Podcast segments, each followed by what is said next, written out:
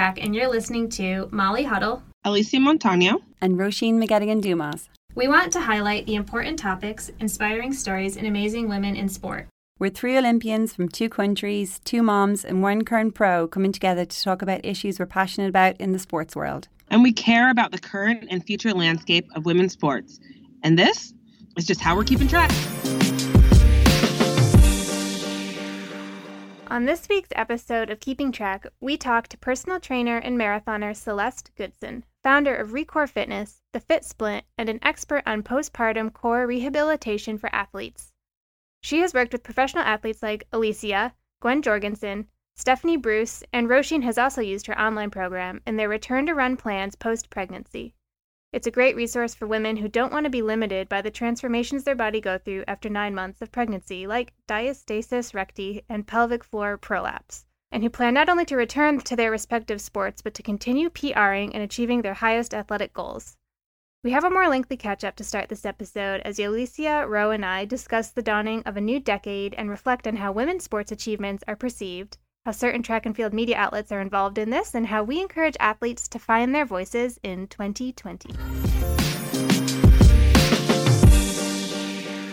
Okay, welcome back, you guys. We're back from our holiday break for episode 10 of Keeping Track. I hope everyone had a great New Year's and Christmas.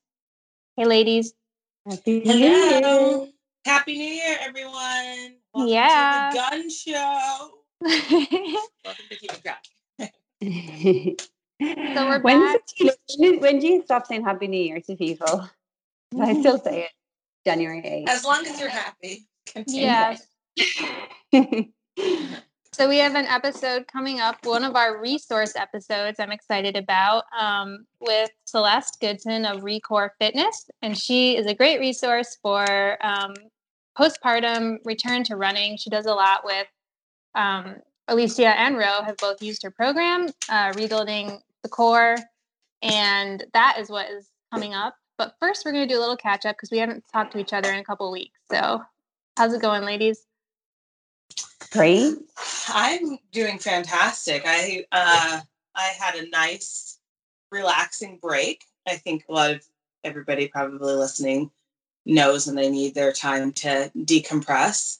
Um, so for me, 20, 2019 started off like really like uh, kind of like mundane, and then it really hit the ground running. And I felt like our our family hadn't calibrated for like six months, and so when the break came for us, I was really very deliberate about taking my time to just reset and like plan for what we would need for 2020. I think that that's what I love about. I know a lot of people don't like Mondays, but I love Mondays. I love first because it does. I do think that there's a nice mark to like okay, this is what you need to breathe. Um, I felt like getting through the year where everybody was more people were quiet for me was really good for me to be like, okay, me too, and just be stringent about like not going to do anything for two weeks, and then I'll be able to like have my brain fresh to think about what you need. You know what I mean? Instead of hamster wheeling mm-hmm. through the days, and so I feel mm-hmm. relatively refreshed nice. and ready to get started with my 2020 vision. Nice. what about you guys? Yeah, Ro, how was Ireland?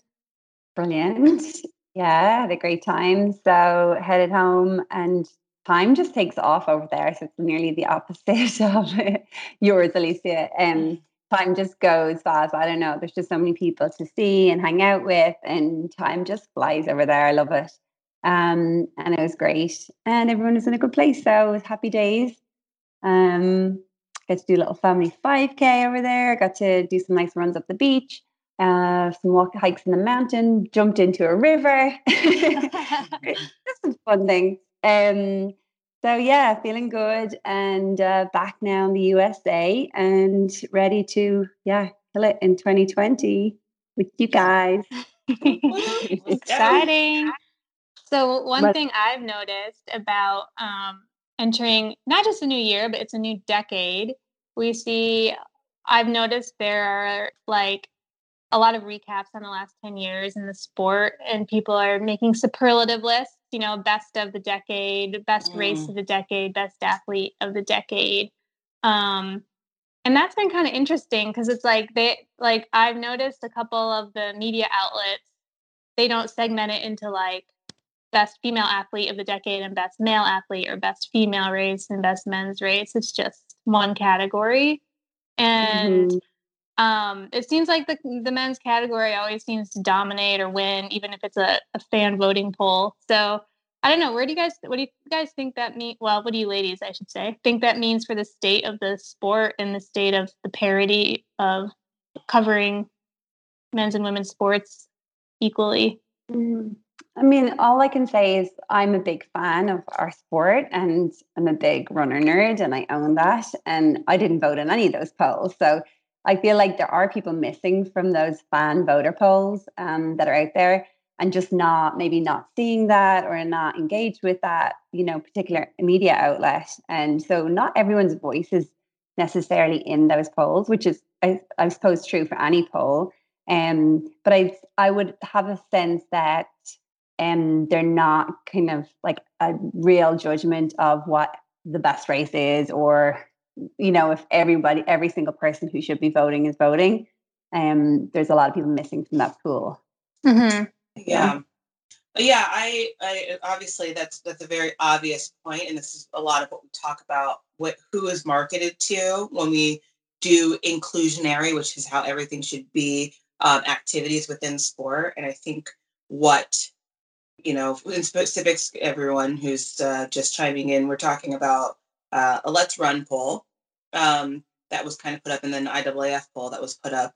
And the Let's Run poll, uh, yeah, same here. I did not, I didn't vote on the poll itself, but it's also um, Let's Run to me. I will just say, like, you know, I had um, several people come to me kind of talking about the poll uh, when it was happening and I, I didn't vote poll. I felt like um, I feel like Let's Run has a lot of work to do in terms of um, allowing for women women to be welcomed in that space. And so it is a space like Molly mentioned, you know, due to occupational hazard, she doesn't enter that space. So someone like me, someone like Molly, someone like Roisin, we're not going to be subject to putting ourselves right out there on the line, but at the same time to recognize how many women also weren't included in feeling as if they were a part of um, the voting process, I think it's a testament for Let's Run to take a look at. Now, you know, Let's Run can be frustrated that I, I tweeted and I said, you know, this just goes to show the misogyny. And I'm talking about within Let's Run. I think the group as a whole, I cannot you know, blanket every single person that clicks on Let's Run and, you know, might comment, might have good comments, might have great intentions. But um, as a whole, the culture and the dynamic, when people come in and comment, they feel comfortable about excluding um, women and empowering women and um, uh, taking a look at women's performances and seeing them as equal um, to men, if not better. You know, time and time again, men's performances are always highlighted above women. We see it on SportsCenter, we see it on ESPN, and this isn't at least. Somebody tweeted and wrote, at least, you know, the percentage difference in Let's Run is, you know, I think it was like 60 40 or 60 30 or 70 30, sorry, somebody said.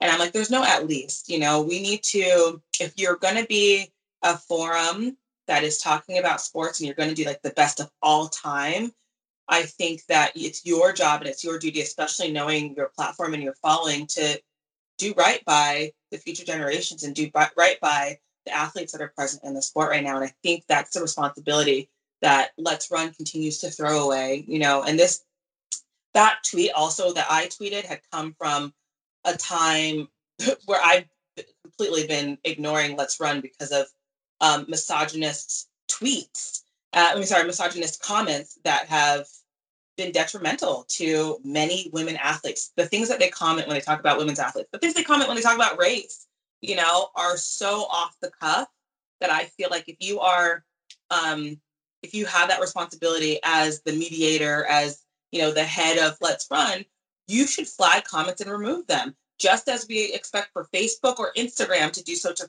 protect its users. And um, it isn't just for run nerds, in my opinion.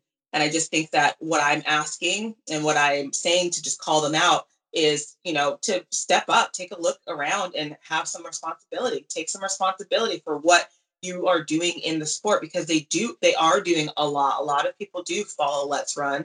Um, and I personally, as a woman, as a Black woman, feel like I cannot be a fan or support Let's Run because they have not protected me or um, my my fellow women or women of color or people of color um, athletes.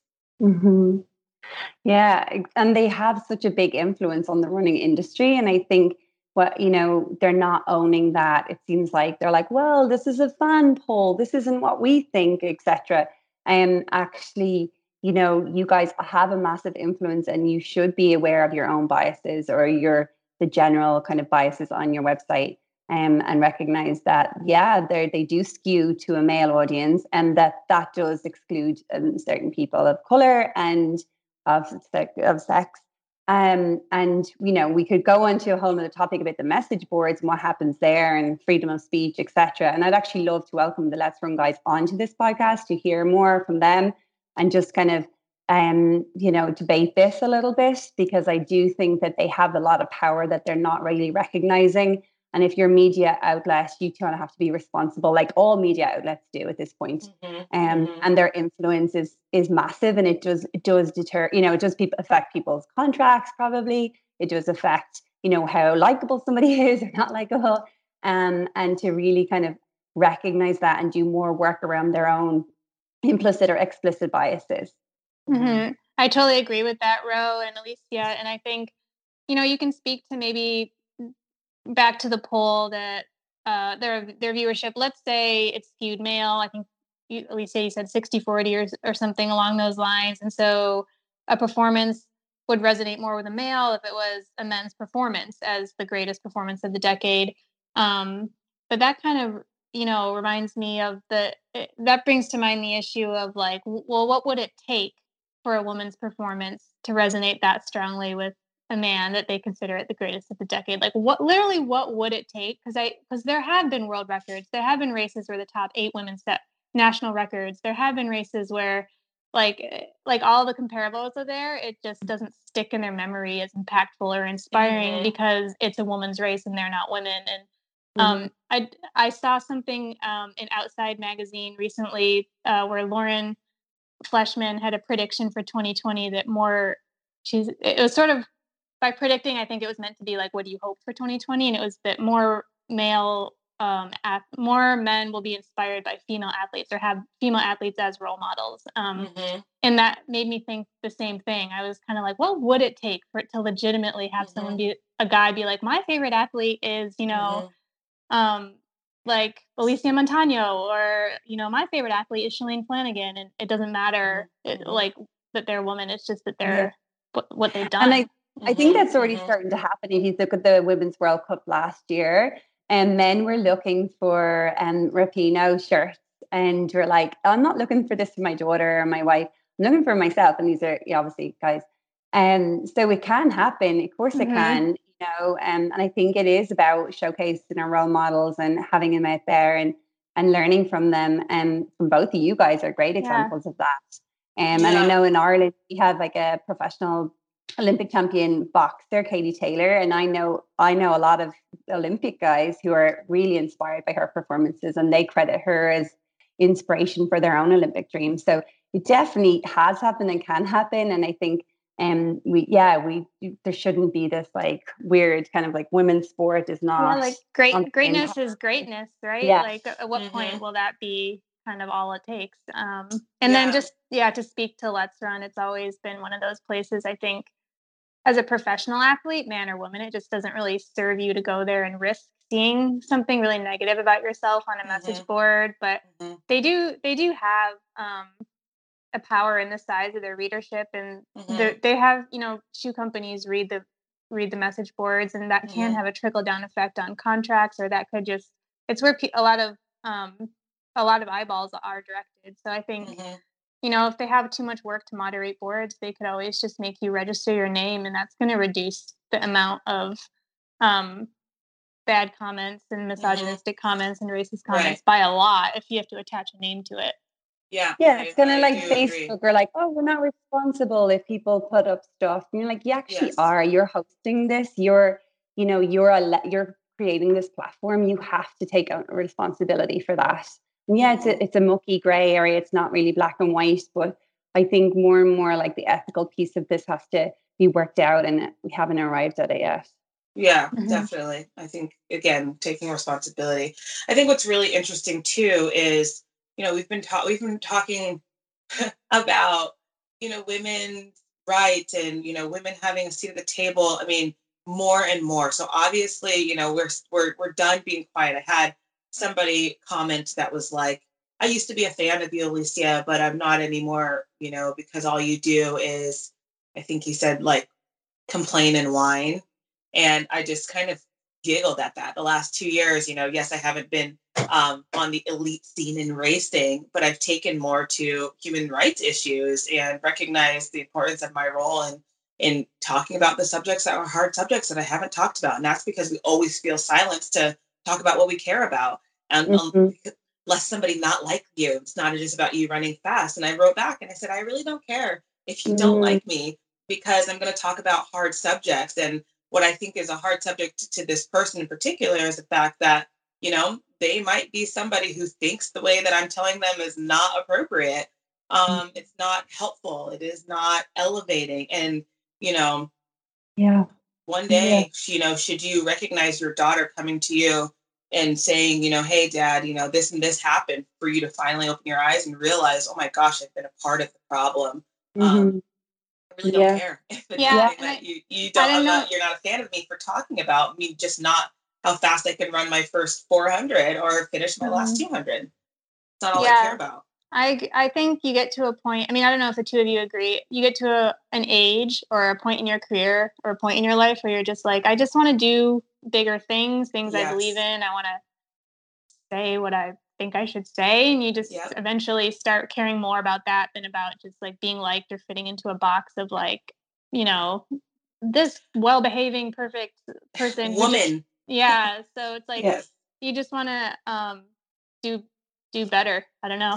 I. And, and you sit and you learn and you see all of the problems and you kind of just let them fester you mm-hmm. know it doesn't it doesn't help your being you know and you recognize there's all these problems i obviously need to stay and do something about it versus just you know coming home and sitting yeah. at dinner with my husband and talking about how this sucks and this sucks, and this sucks. well let's talk about this and, and use the um, platform that, that you've earned too yeah. exactly and yeah. i think that, that that does take to me i think it takes maturity to be able mm-hmm. to have those conversations not just to be like you know mm-hmm. let me just mm-hmm. it because i might I might ruffle some feathers and I might hurt someone's feelings. And my what uh, what like you were talking about, Molly, what my goal my goal is is to you know really leave it better than when we found it. Exactly. Yeah. Um, and we can't with silence. And I think that's yeah. what the topic has been. This whole you talked about Rapinoe and how more men were you know following Rapinoe. Had Rapinoe not been speaking about out about issues that she's facing within the sport, are we really hoorah hoorah Rapinoe all day? If there's another athlete that's kind of you know, scoring goals and, you know, mm-hmm. making moves on the US team. No, she stands out because she's bold, she's brave, she's courageous, and she's also a boss on the pitch. Mm-hmm. And she's got to be using her voice, yeah, to make change. And I think, like Alicia, like I mean, I really, really respect the work you did in 2019. I'm sure you're like, wow, what happened there? that was an quite an epic year. Um, but just like really kind of, you know, after everything you've done this year and the changes that you've made, and you know you still get these tweets saying hey like i don't like your you know the way you're still looking for change basically and still trying to silence you. And you know i just really like you know admire that it's like you know even though you've done amazing work there's still going to be like critics critics out there and haters out there. And and you just so it seems like you're just so charged and and focused on what you want to do that you're allowing those things slide where a younger person might not um, have that same ability or that thick skin to you know share their voice and do you know make have you know make the changes that they see um and i'm just wondering you know if you had any words to like encourage people to like allow that stuff just roll off their back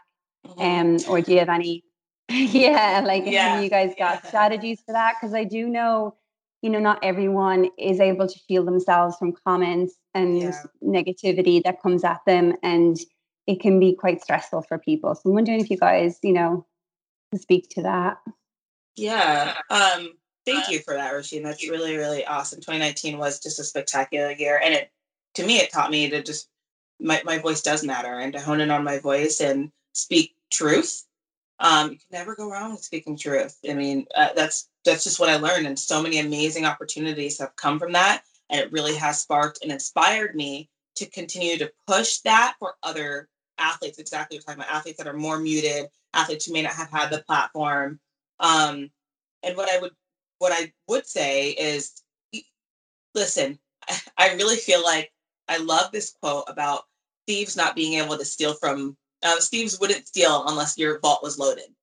And when I feel like I have attacks or haters, you know, they're really worried about what the richness that I have within my vault, like what I'm building for the future generations. And that person is projecting their own fears, issues, and they're not able to open their ears and listen. And to me, it just kind of makes me feel like, okay, I need to do a better job, you know, of also allowing whoever is in that margin of um, of you know negativity in regards to this subject to better understand what what we are trying to do and i don't need to back down and make you feel comfortable. Obviously like you know as I, we speak about doing this podcast protecting uh the integ- protecting women's sports and allowing women a platform to talk about their performances and talk about the greatness that's happening within sports. As a woman of color nobody has been worried about me feeling uncomfortable or you know offended by and to me i feel like there are certain people who um i mean it sounds so cliche but i really do think there are certain people who have been born to have a certain armor applied to them. And then my duty is to to uh, what i think i really feel this i feel like my duty is to um you know, make that armor to kind of pass out and hand to other people. And mm-hmm. I know it's hard. I, I, feel like it's a little bit of duck feathers that I've got. You got to be able mm-hmm. to just mm-hmm. submerge yourself underwater, come back out, and let it roll off. And I'm not going to say, um, you know, especially as an athlete, I feel like as a highly competitive athlete, those sort of things sting a lot more. Um, just because your space is so your your mental space is just so thin of just mm-hmm. what you're mm-hmm. trying to tell yourself. And I don't know, I just started telling myself I'm I'm the best. Like I am amazing. I am all of the things that you want to tell. And I think everybody should do that. I think you should look in the mirror and you should tell yourself, you know, you are a game changer. You are a great friend. You're an amazing wife. You're an amazing daughter. You're an amazing, like all the things that you need to hear because I, if the world's not telling you enough of it, you have to tell for yourself. And I feel like that's what's helped me build enough confidence to just be able to say, all right, I, I mean, I, you know, people asked about dream maternity and how that came up.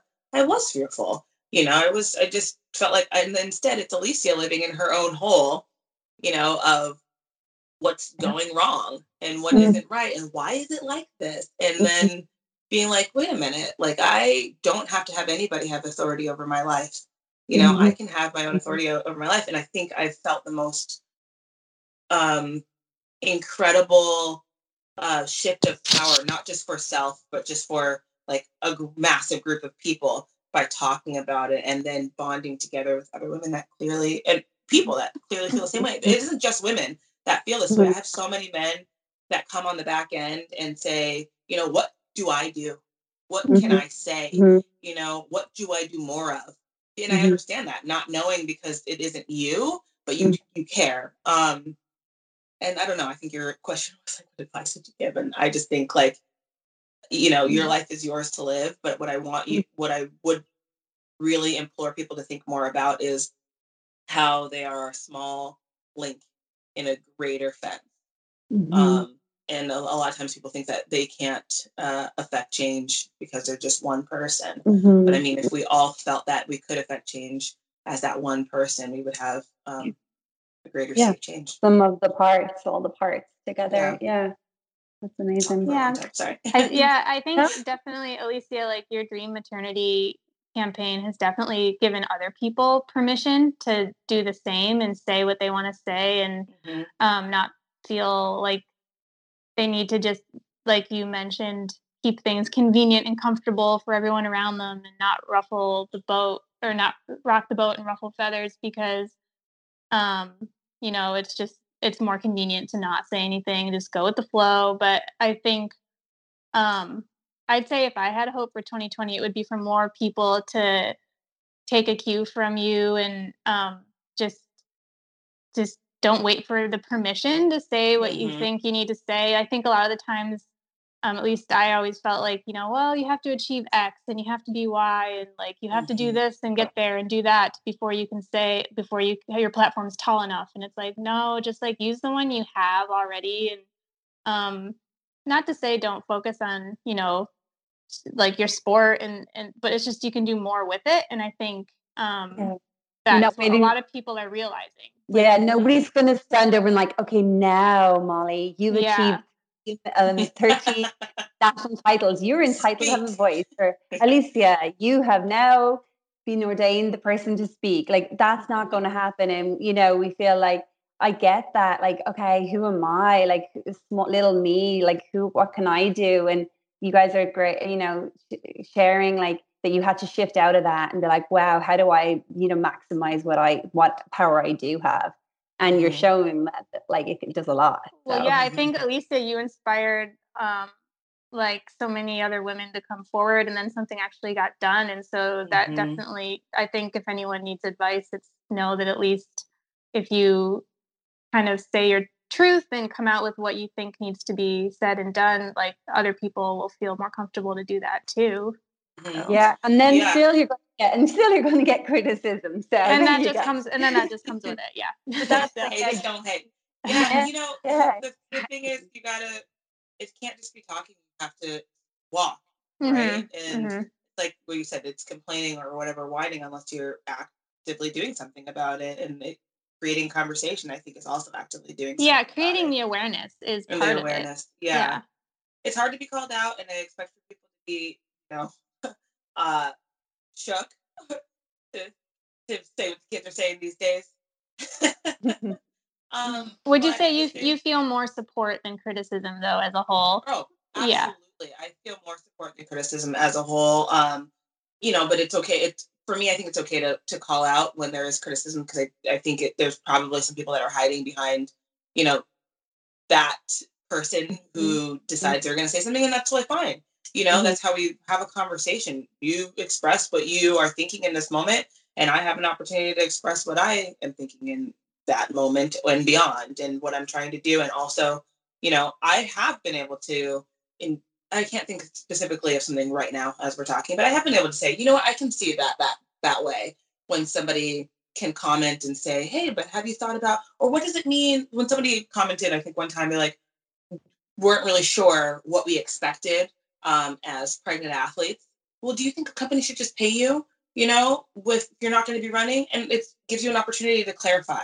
You know, mm-hmm. well, no, not specifically. You mm-hmm. know, as any person, I understand what you're saying. You, you know, yeah, I understand you're, you're saying you expect for me to yeah. do a job, and I'm not doing that job in specific to what is on this contract. But what I'm trying to tell you is these contracts that you're presenting to us isn't beneficial or isn't uh, standard to support women's sports. So how yeah. can we come to an agreement where you can let me know if I sign this contract that as a woman and you're able to also see have eyeballs on like I see how this is a problem for a woman athlete. You know, mm-hmm. it wasn't somebody yeah. bringing that to their attention, and that's kind of again just talk about a let's run thing. That's what we're saying with let's run, guys. We want to bring this to your attention and how you're not able to allow for your brains mm-hmm. that are mostly men brains to open up the idea of how we can better elevate, support, and include our women athletes and mm-hmm. include just our audience to see women's performance is incredible. For instance, mm-hmm. I think mm-hmm. somebody put on the poll, uh, somebody had put on the tweet thread um, something about, you know, they were trying to be supportive and then, you know, women's sports, but also saying, like Molly had mentioned, but this really was a better um, performance. And they talked about, someone talked about um, Kipchoge and his, you know, world record breaking two uh, hours in the marathon um, and then uh, how that is such a barrier that is one that a woman is not going to be able to have um, the same. She's not going to have yeah. that same privilege. She's not going to break two hours in the marathon. Let's just be completely honest. Mm-hmm. But how mm-hmm. are you deeming her performance fair? Are you saying, like Molly had mentioned in the thread, because it's faster? Because it's, mm-hmm. because mm-hmm. he had run faster? Well, for me, what I mentioned in the thread to follow up on that was well, you know, I thought it was kind of impressive just a few years earlier. She gave birth to twins, came back, you know, competed, and uh, not only did she win, but she broke uh, the marathon record running 214, which was three minutes faster than the previous world record. It was about a minute faster, but that world Oh, record, sorry, it if, if you faster. look at conversion charts, you know, Three some minutes faster people, than the, the um, next person. Sorry. yeah, some people would think that that time is equivalent to a men's two-hour marathon or even faster. So it's just, it's just, I feel like, um, yeah, it just doesn't take precedence in people's minds Right. the way that the male performance does. And I just wonder why. Is it a societal thing? Is it? Is it? What Yeah. is it? Well, we just have Yeah. to recognize. I mean, just I feel like we're all calling out. It's like I would love Let's Run just to recognize their again their influence on that. Like Molly, when you we talked about at the start when we launched the podcast, how we want to increase you know women's stories and in sports reporting. And somebody tweeted back from you and said, "Hey, actually, a study on the BBC has showed that there is parity on um, how much television time male, men and women, men and women get in track and field and athletics in on the BBC, and they have the same viewership, they have the same interest, they have the same the same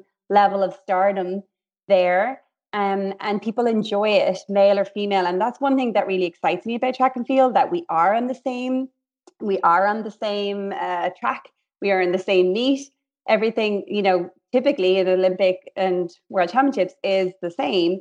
Um, so you know, our, our media should be representing that that it already the equality already exists in our sport, and we you know media should represent that fairly.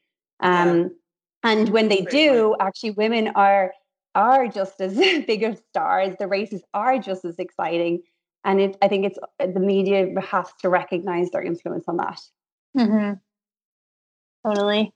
Yeah, I love it. Well, um, well, everyone, you know, you have an opportunity to do your part. We do need our men to support us, and you know, this isn't a uh, women's only space. I just want to go ahead and reiterate that, but we did need a platform and a space for us to talk about these issues. So we hope that uh, you know you guys will follow along. You'll continue to retweet, hopefully support us, um, and then also just look within your own implicit bias of how you view women athletes and women's sports and you know when you are watching your sports center or you know and you can just see like you know the top 10 plays and you see like maybe a woman not make it at all or one woman make it um and there's like way more incredible performances something that always catches my eye is in the fall or just in the time when like women's uh the women's national basketball you know season is up and they're playing like you know high school games over you know a professional women's game and it just kind of it baffles me so i just hope that uh yeah. you know our every- will just come on board and, and talk with us and Mhm. uh, help elevate us Yeah, and even though Lindsay Crouse's uh, like opinion piece with you guys and Mary Cain was like one of the top stories of in the New York Times last year, you know you can open the New York Times any like weekend and it's very very little representation of women's sports in there. So you know it is just still there's still a long way to go and um yeah using your voice and I think this is a message from this kind of theme from this little kind of chat is you know, how does everyone use the voice they have for change? And Molly, you've been doing a, a good job with that. Even your letter to the senator, I, you know, I know we don't have too much time to talk dive into that today, but um, can you just tell people about your letter to the senator in Rhode Island and what that was about and how you're using your platform there? Yeah, I'll just quickly explain that. It was um, a letter to support the passing of the Rodchenkov Anti-Doping Act in the Senate. It already passed in the House, and it would criminalize criminalize doping conspiracies, um, which would allow uh, involvement of U.S. law enforcement in um, sort of investigating doping uh, conspiracies. It would not make uh, doping by an individual athlete a jailable offense, which I think there was some confusion there. Um, but the thinking is that allowing things like search and seizure and witness protection and um, kind of uh, recouping uh, financial losses um, would be easier with law enforcement in cases like a state sponsored doping ring, like in Russia. So um, that was brought to my attention actually by a cross country skier, Noah Hoffman, who uh, goes to school at Brown now. So that's I met him at a, a event with some other Olympians in Rhode Island in the fall, and we were talking and he supported my cross country race, which was really nice of him. So I said, "Oh, if there's anything I can do regarding," he works with USADA now too, you know, regarding um, the USADA uh, actions, let me know. And he wanted to get some letters to the editor going as the vote in the Senate is happening soon. So um, he explains it really well on his website, actually, and he explains how you can actually support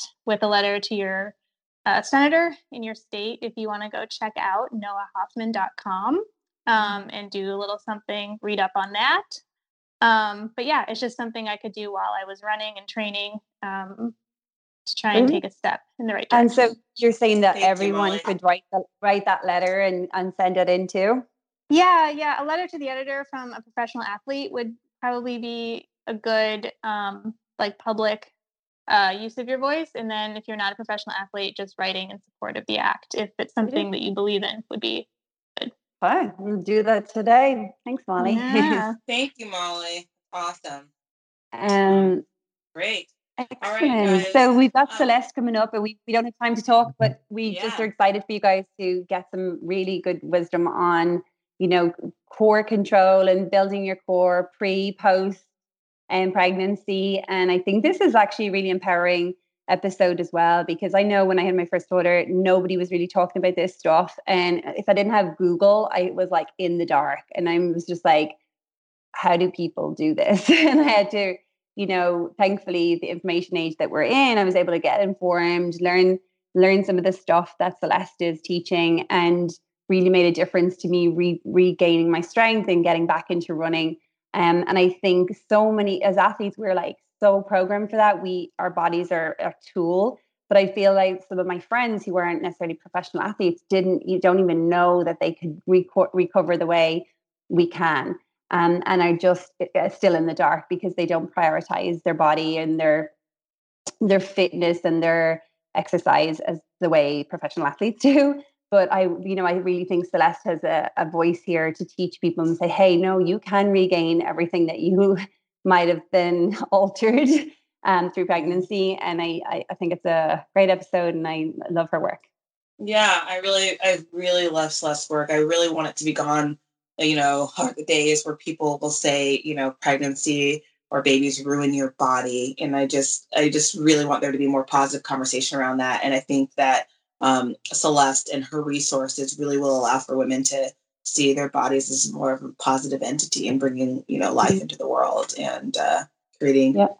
that that um com- that conversation around like exactly what Ro had been talking about, not having enough resources to be able to know what do I do next and let's just even mm-hmm. have that stepping stone. So we thank Celeste so much and mm-hmm. excited for you guys to hear an episode. You can also um, follow her on her social sites, Instagram, she's active on at Recore Fitness, and um, one of her highly touted products are her post, her pre and postnatal Fit Splint, which you guys can find on her website, uh, recorefitness.com. So, um, if you are a pregnant or postpartum athlete, or an athlete that also has faced any sort of male or female um, abdominal um, injury restructuring, um, you know, surgeries, anything where your muscle has been affected within your abdominal region, um, her program can also really help you with that. So, mm-hmm. hope you guys enjoy it.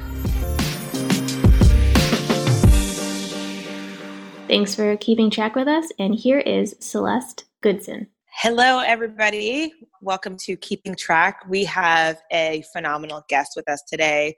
Celeste Goodson with Recore Fitness. She is a medical exercise specialist and has been helping me as well as many other um, incredible athletes, um, including elite athletes, Olympians, down to your recreational athlete, just rebuild their core after pregnancy, but also really helping us focus on the great things to do during pregnancy so we don't have to face the many, many um, hardships that can come with postpartum fitness in relation to core. So, um, Celeste, thank you so much for having us. We have my co host, Molly Huddle, on the line, who's also going to be. Um, sure, inquiring about some questions relating to um, core that will be really, really great for people who may not have gone through a pregnancy and have those questions that are just more in the back of their mind about how things work. So we're hoping you can answer some of those questions for us. Yeah, I'm really excited to be here. excited to meet Molly and um, and uh, yeah, I'm really excited. Yes, awesome. Um, so I think I'm just going to start off here really quick. I want to know a little bit of background about how you got your start in creating your business, Recore Fitness, and just a little bit of background about your family life. You've got three kids of your own, so if you can just tell us how this all got started. Sure. Um, I went to school for exercise science and was a personal trainer for a while before I had kids, um, and started working with pregnant women while I had my first and second kid. Um, after my third, I had, which was 10 years ago now, uh, I had more problems uh, diastasis recti, I had some mild prolapse, things that I thought I kind of knew how to avoid. Um, and there wasn't a lot out there at the time, but I just did some, um, you know, I did what I knew at the time uh, and I saw working with all these women over time that there just seemed to be this missing link of correct uh, recovery. So it just seemed like there was this knowledge of just training the transverse abs and the pelvic floor postpartum or during pregnancy, but there wasn't a very good knowledge of progressing that. So sometimes when we would go to PT and just do like the ABC type exercises, um, they'd go to a boot camp class and they're doing like full planks and full push-ups. So there just was not a lot of variation in between that. And i felt like women were either just doing basics and not progressing their core strength very well or they were going to boot camps and trashing their core because they didn't have the the core control there in the first place so it was difficult uh, to do well and so if you had ab separation if you had pelvic floor problems they're just going to get worse because that inner core isn't firing well and it's not strong enough. So that made me develop Recore. So it was just this focus of getting women to recondition their core postpartum no matter what. Doesn't matter if you have issues or if you don't have issues. This is what you want to follow this progression, just like anyone would do post injury or, uh, you know, post uh, downtime when they're inactive for a long time. You know, you guys know as runners, you know, as elites, um, when you've been off running for a while you just can't go full speed again you have to gradually build that and you're not injured but you have to gradually build it and so women postpartum doesn't matter if you're major injuries or not uh, i really hope to get it i really hope it to be standard healthcare for women honestly to get proper core progression. Uh, it's so strange to me that you come out of the delivery room, your muscles have been stretched for nine months, and no one gives you any direction on what to do other than do some Kegels, do some transverse exercises, or they are told to do crunches, or I don't know what to tell you to do. There are so many elite athletes that I run across that um, their doctors don't know what to tell them to do. So, uh, and that's where I've come into place, and it's, it's been my dream to work with uh, elite athletes and help them get back. And so, um, yeah, that's kind of where kind of where I came from. So I've been doing it ten years now, uh, and it's been been a lot of fun. That's so. That's exactly how we met. Just coming off of postpartum and being like, "Wow, there's all these things I had no idea I would even have to figure out how to work with," and even you know, figuring out for myself that I had diastasis recti and being like, so how come during pregnancy no one told me this was a thing? And I actually had misinformation about like, don't do any core work, you know, and I don't feel like that was actually helpful for me. And so right. now I just think it's great for women on the other side who could potentially think about building their core in a way that could support them if they do decide to um, become pregnant and they're active professional athletes i think obviously you know for us as it, our body being our business that's one of the main things that we want to make sure we can keep um, in line and can help speed recovery right yeah. Um, can you explain to us a little bit about uh, what diastasis recti is and what um, pelvic prolapse is that sure. what it was yeah a lot yeah. of words you don't hear about until you are post yeah and you should want to know about them when you're pregnant or or before. But diastasis recti is actually very common. It happens by the third tri- trimester with just about 100% of women. Your rectus abdominis muscles are stretching to make room for that baby, which is good. The issue is that some people that connective tissue down the middle, it's it's thinning to some extent. If it's just a little bit, um, that's pretty normal if it ends up extending or stretching out a lot and if it's technically three finger widths in between the rectus abdominis muscles or more, that's considered diastasis recti. If it's a little less, it's considered just ab separation, pretty typical. So um, everyone third trimester has that at least probably two to three finger width separation. Um, and then genetics play a part in how much it stretches, but so does uh, our movement. So if we are doing high pressure type activities in pregnancy without core control and you get like this doming bulging line down the middle in between your abs, you know that you are putting pressure outward and making that tissue stretch more. So it makes it harder to heal. Um, and and then you can also be putting pressure downward on the pelvic floor. So any anytime you're doing a hard exercise, hardcore exercise, um, heavy squat, back squat, you're putting a lot of pressure, abdominal pressure. You're sending it somewhere. You're sending it down, or you're sending it out. Or if you have good breathing techniques, you're keeping it around your your abdominal cavity instead of pelvic cavity. So just learning how to breathe well, control the pressure well while you're pregnant, and then um, uh, just help keep the pressure off the pelvic floor. It just helps reduce a lot of a lot of the issues that can can happen during pregnancy. Mm. Uh, then, Celeste, yeah. Oh, I was just gonna say, I feel like one of the biggest questions um, female athletes have after pregnancy is the timeline that they can get back running. Does this change the timeline if you can address the um, core issues during and post pregnancy, or is it like what would you say the timelines you've seen have been like as far as returning to running? So I do think there will be factors for each pregnancy that maybe we can't predict, or we don't know if they'll what type of delivery they have, um, or some genetic components that might slow a recovery down for one athlete than another. But I do think in general, the women who are able to get on uh, a good path, a good foundation right away, doing something like core reconditioning, um, they do respond a lot better. I, I, wish there was more research out there about it. I can speak from my experience working with women for 10 years, how well they recover um, compared to women who kind of ignore it and just hope that strength comes back slowly through walking and, you know, just typical exercise. There will be some of that strength that will come back, but when they focus on it and build i do think there's a, just a, such a better timeline and recovery for women for sure. Mm-hmm. and your experience from your own running as well because i see you've run a marathon couple marathons and um, 5ks and 10ks yourself. Yeah and i i struggled after my third returning to running. I had prolapse symptoms and i Alysia asked me to tell what that is.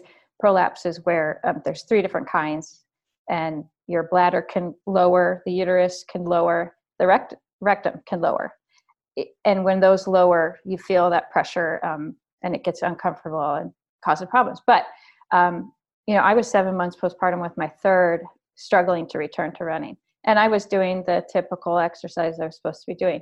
The problem was, I realized at that time, which is what made me start Recore, is I wasn't progressing the core inner core strength very well. I was just doing the basics, activating, activating, activating. I wasn't progressing.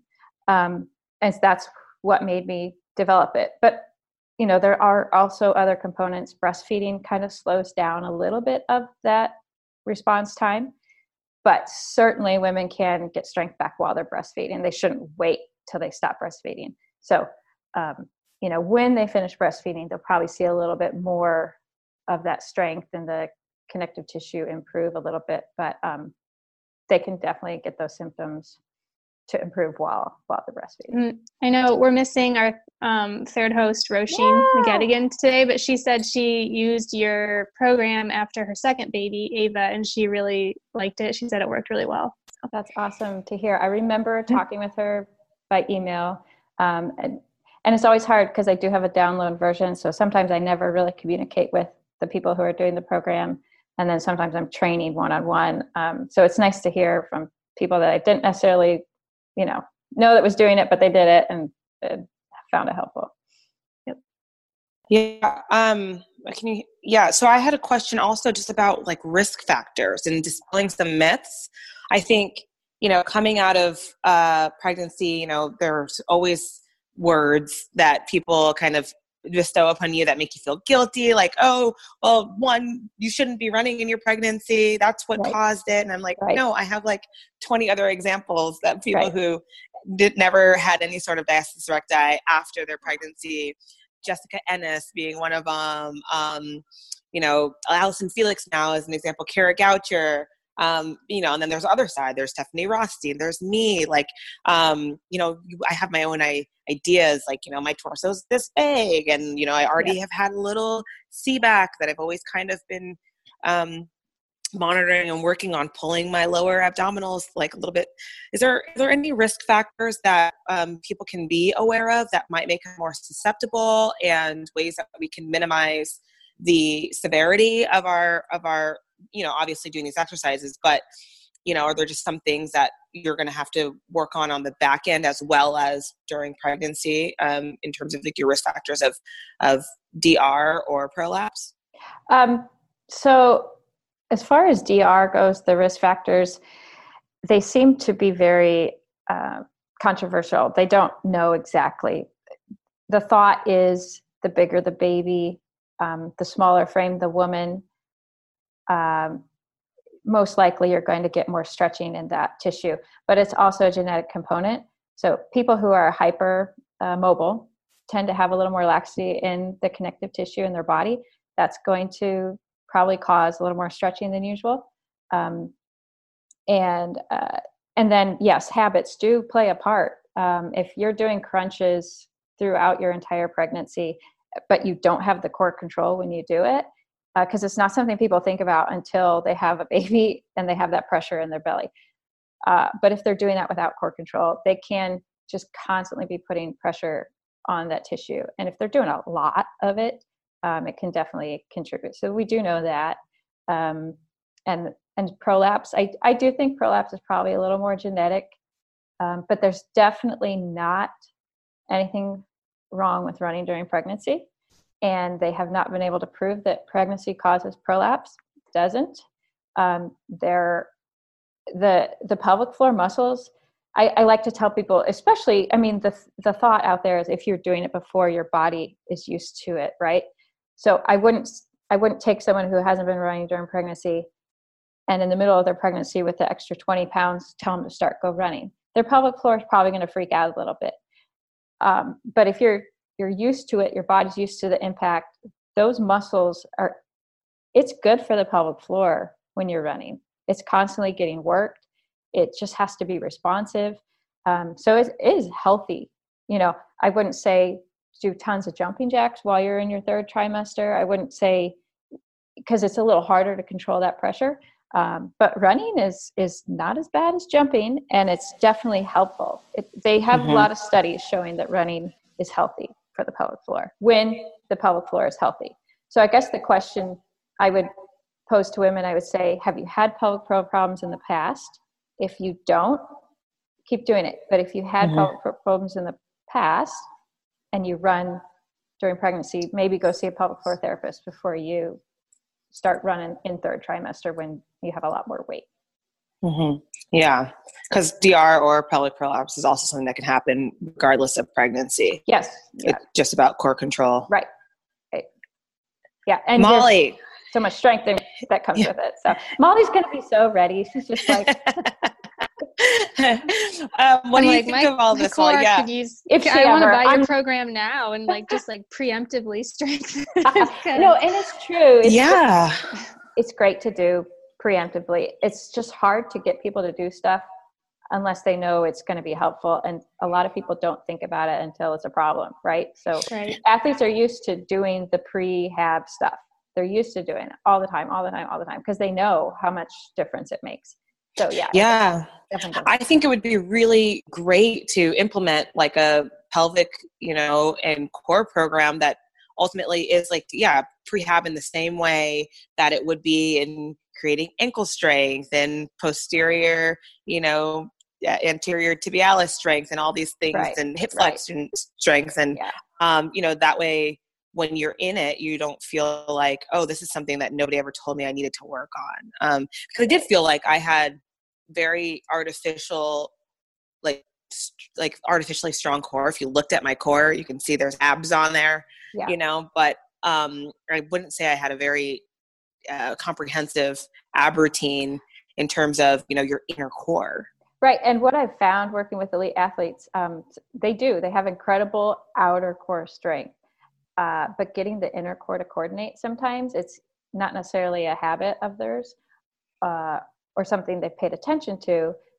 Um, but but when they can strengthen the inner core well, and half of that is getting the inner core to activate with the outer core.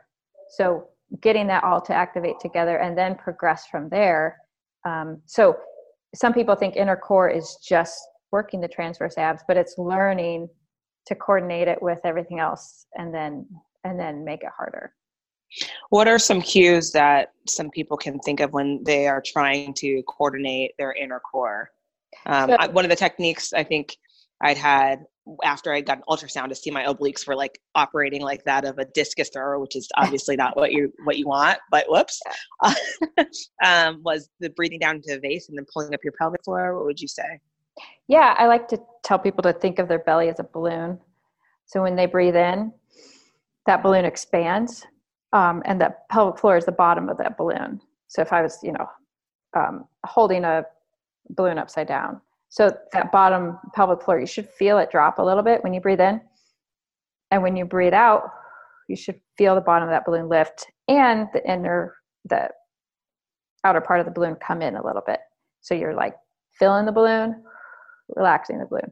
You start with the breathing, and then you make sure that you can control the core. So that's the big thing I talk about. Um, the progression through the exercises that we've done.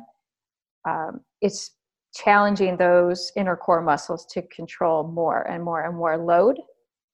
Uh, if you do, like for instance, let's say a typical exercise you're used to doing, Molly, um, maybe you do like a, a V sit or a really hard double leg lift exercise. Um, most people don't pay attention to what their core is doing when they do that. So they could be uh, bulging the belly when they do that. And you're strong enough to to do it that way but you're not stabilizing the core muscles when you do it that way. So to get you to breathe out and and and a lot of athletes do cue themselves to engage their core. Uh, some people just don't know what that means. So some people may say engage means just to like push everything out or to pull it in. But if you can get someone to pull it in and do a v-sit it's extremely difficult because you are now making those transverse abs and the and the pelvic floor even just a little bit um, have to work during that exercise. If you just do the v-sit and your belly bulges while you do it you're just making all the outer core muscles work. So mm-hmm. just getting the people um, to pay attention to inner core um, and I'll, I'll run them through a series of tests. The v-sit is not one i do but you know a series of core control tests. And a lot of times uh, people do well with the side planks and the front planks, but they they don't do so well with the inner core. Mm-hmm. I'd say, especially as an elite athlete, you're so focused on like increasing load and doing heavier and harder things. It's it's easy to not be aware of like the um you know proper and like intricate core yeah, aspects yeah like the finer things that you can build on top of i feel like at least in my own experience i i've blown through those before just trying to do something harder. So uh-huh. i feel like that's probably really important to key key in on. Like i know when you were talking about the breathing we were all trying to do the breathing. I'm sure everyone listening will be doing it. So. yeah yeah. And you do get a little obsessive about it sometimes but the, i don't like people to think that they have to engage or think about engaging the pelvic floor every time they do an exercise. If you have trained it and you do spend a lot of time on it you know like ReCore it's like six weeks spending time activating, strengthening, progressing, that strength gets there and habit gets better. So you don't necessarily have to think about it every time you do an exercise. And it's not necessarily needed every time you do an exercise. But on the hard core pressure exercises, the heavy lifting, that's when it really matters. But if you've got that strength there, um, the brain takes what it needs. Mm. If you've got it. But if you don't have that activation there in the first place because you don't have good technique, then it's not necessarily going to activate well. So. Mm-hmm. I have some questions on the back end for people who um, might be coming back to fitness postpartum, feeling discouraged. Um, what are some things that they can look for? Um, you talked about doming being one of them. If, for instance, mine was very obvious from a like, no, it wasn't even diagnosed to be completely honest until I was like, "Hello, what is this?" yeah. But like for people from themselves to be like, "Okay, what do I look for to know? Okay, I should maybe not progress to this next um, exercise yet. You know what I mean? Because you might feel like, all right, I think I can now do this. And just what are some things that they can look towards to know they're ready for the next um, more, you know, um, what's it called? The next level of yeah, harder exercise. So yeah, uh, two things. A lot, of, you know, working with people. Sometimes they don't understand how to progress. They just know the hard stuff and the easy stuff. So right. if they know the progressions, that's extremely helpful. Um, the second thing is, I always tell people engage on the hard part of an exercise. So that's you gauge, you breathe out on the hard part of an exercise, you relax on the easy part of the exercise. That gets your breathing into rhythm and that gets you to engage your, your core um, as you go through exercise. If you engage on the hard part and you can't keep that core from bulging, then you're not ready for it. Mm, and that's basically perfect. my rule of thumb. So if you ever, you know, any postpartum woman, if she starts an exercise, engages it, and oh, I cannot keep that core from bulging, um, I'm not ready. I need to back down and work at a different level for a little while. Mm-hmm. Awesome. And I remember coming back after my daughter in specifics, and you know, it, everything just seemed to naturally be working out for me relatively mm-hmm. well. Mm-hmm. Um, of course, core was the hardest part, and my coach, of course, thinking like, "Oh, great! Like you know, these these times are great. everything you feel fantastic." Yeah. And then we start doing like these circuit workouts where it's like a run, and then there's these strength exercises in the middle. And he kept putting these core workouts that I'd done before in them, and I'd have to be like, "I can't, I can't do the burpee down to the push up right now. And um, I think it's it's great that you know now I know modified exercises that I can do where I don't feel frustrated that I'm yeah. you know having to not be able to do like these quick keep your heart rate up exercises um, that are ultimately going to progress me from a fitness standpoint but um, instead i just feel like held back altogether and it's really frustrating when you're trying to progress right yeah alysia um, you seem to get right on the the core training like fairly soon after your first pregnancy. Um, what about these are some questions Roisin sent that I think are good.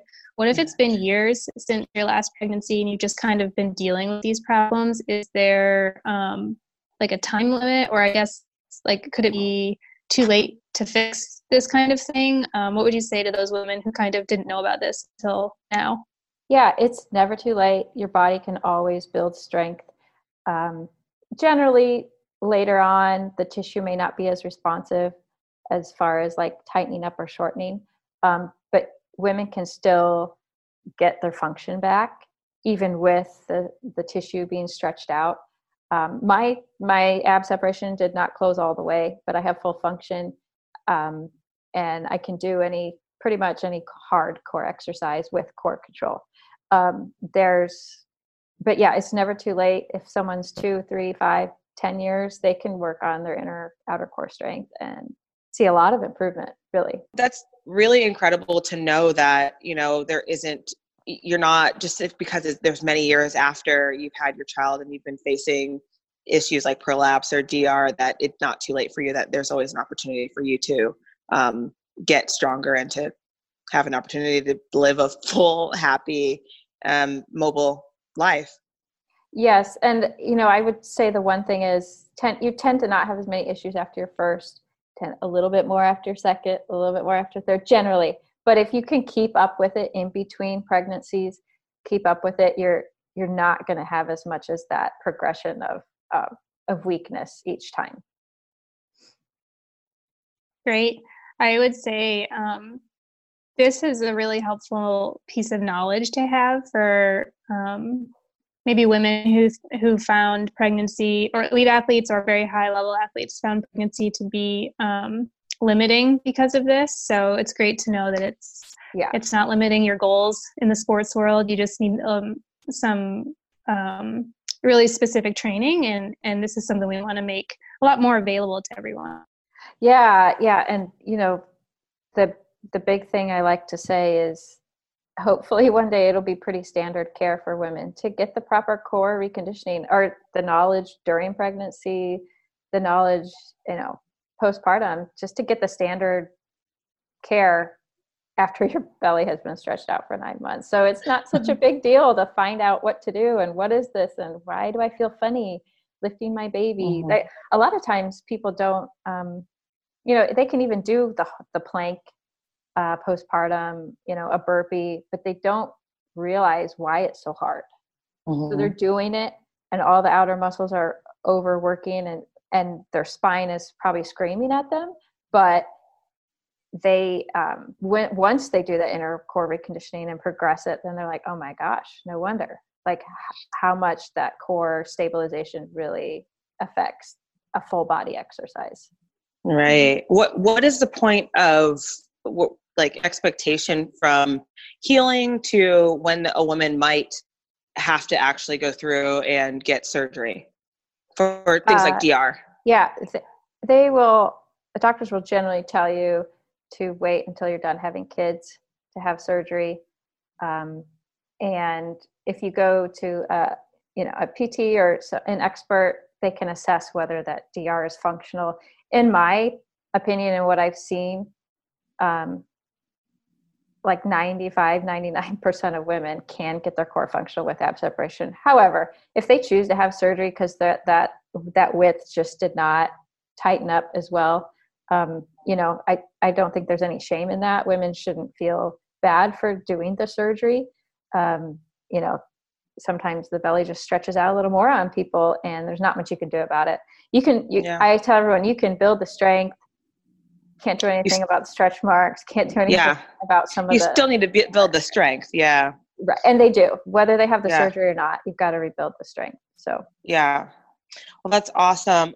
Um, so the purpose of this podcast is to w- tell our stories better, tell women's stories better uh, within sport. And I think a lot of our stories get left out and the pieces that, you know, talking about pelvic floor health and, yeah. uh, you know, postpartum recovery, you know, in fitness are things that get left out of the narrative when we have um, men telling our stories. So what do you feel, uh, you know, is it part of your story in just you know postpartum or fitness um, that you'd want to share with the public yeah my big story is it's never too late but core reconditioning will make such a difference if you haven't spent time doing it before getting that inner core to work with the rest of the body. Um, you know i hope it'll be standard care one day and that's something i i really tried. I, actually i'm really thankful i've worked with so many elite athletes now because you um, you know gwen elite um, allyson stephanie bruce everyone has everyone that i've worked with has been very vocal about um, spending time to recover well. And it's made a really big difference in how other women look at what they should do postpartum. A lot of them think you just jump back into it but you're doing a lot of things behind the scenes and they see that now that oh they're spending time on their core. Oh they're run walking. Or they're getting back into running. They're doing hill repeats right? Like um, they're not seeing you just instantly go out and run right away. Um, mm-hmm. and that's making a huge huge difference in how other women um, recover. And I, it's been tremendous the response that i've seen last year i think like you talked about the understanding of modifications even during pregnancy i think people just expect that we're just doing the same thing all the time and knowing to say okay well i'm actually not going to be able to run every day and it might be right. a point where i may not be able to run for the rest of my pregnancy but i can still continue to do some strength work um, and things like that have helped me tremendously after working with you to know like okay here are my other options. Um, i don't have to just you know so, not do anything yeah. at all. Um, and especially for endorphin flow it's really really good to just have some sort of exercise routine for me. So everybody thanks you very much. Yeah. Well and uh, you know to go along with that core strength during pregnancy like you said some people think oh i shouldn't be strengthening my core um, but we need a strong core. You need to eat it to support the spine throughout pregnancy to help support the hips the pelvis you've got to have a strong core we just need to make sure that that pressure is in control when you've got a belly on you. Right.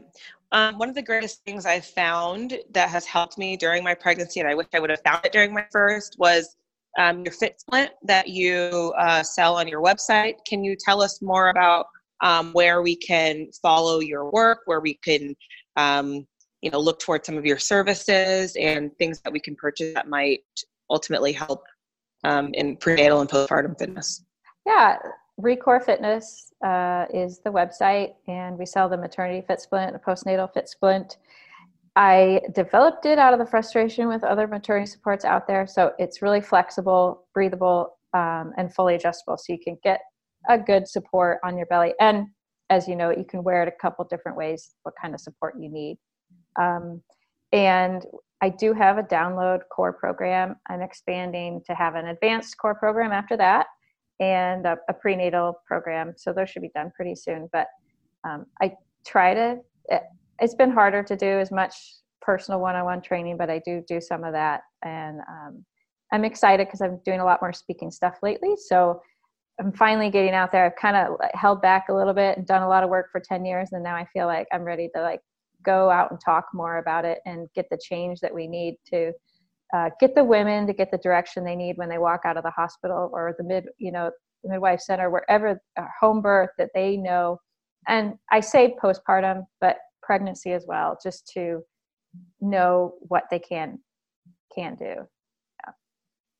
thanks celeste. It's been great hearing from an expert like you. I'm glad to hear you're going to be doing more public speaking and taking this information to um, more people and more women in more cities because i think whether you're um, an athlete looking to have uh, kids or you've already had kids and are looking to return to high level sport or any level of sport mm-hmm. um, i think it really helps to hear um, demystify it and take some of the fear away from what's going to happen to your body to know yeah. that like this is what needs to be rebuilt and like these women have done it and it, and they're back and that's what the steps looked like. So um, yeah. for me personally, it was interesting to hear all that, even though I haven't had kids yet. And I know yeah. Alysia and Roisin both benefited from your program directly. So that was cool to see.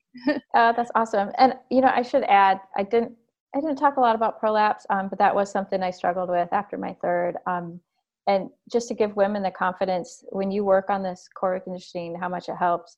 Um, you know, I've been running marathons now pretty consecutively for four years. Um, and I actually just saw my OB, and sometimes uh, I'll go in for a pelvic PT. But I've said, look, I'm doing all these marathons now. Is it any worse?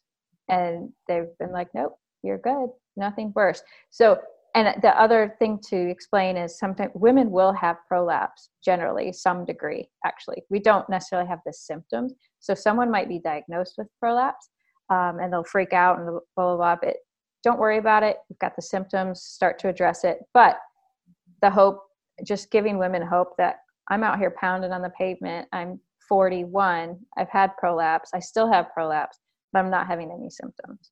So there's a lot of hope. You can you can get back to doing what you want to do. Awesome. Well, thank you so much. It's been such a pleasure having you and really appreciate you coming on and just helping us keep track. Hey, thanks so much.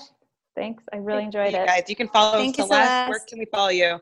On Instagram yeah. at Recore Fitness? Yep, Recore Fitness Instagram. There's Facebook, Twitter, but Instagram's the big one. So, okay. Perfect. Thank you so much. Thank you. Thanks. Keep track. Keep track.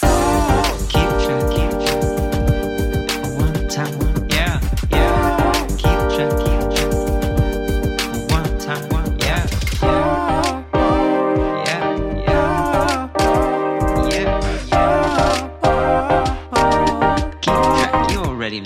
track.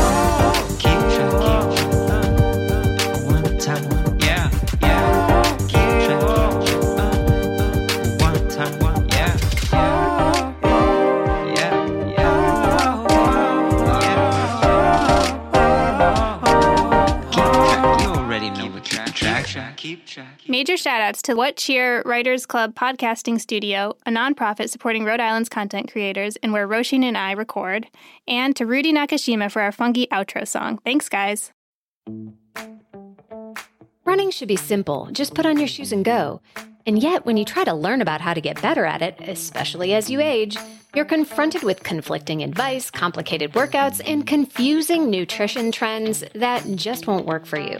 On The Planted Runner, I'll share exactly how to run faster, longer, and feel great doing it at any age because you don't have time to waste.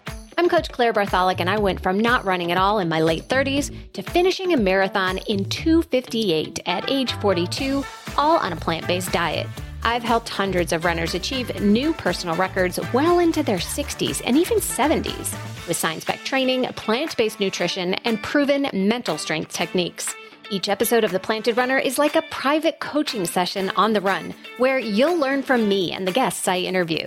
You'll get actionable lessons to help you become a better runner every week and reach goals you never thought possible. Whether you're training for your first 5K or your 50th marathon, take along the Planted Runner on your next run.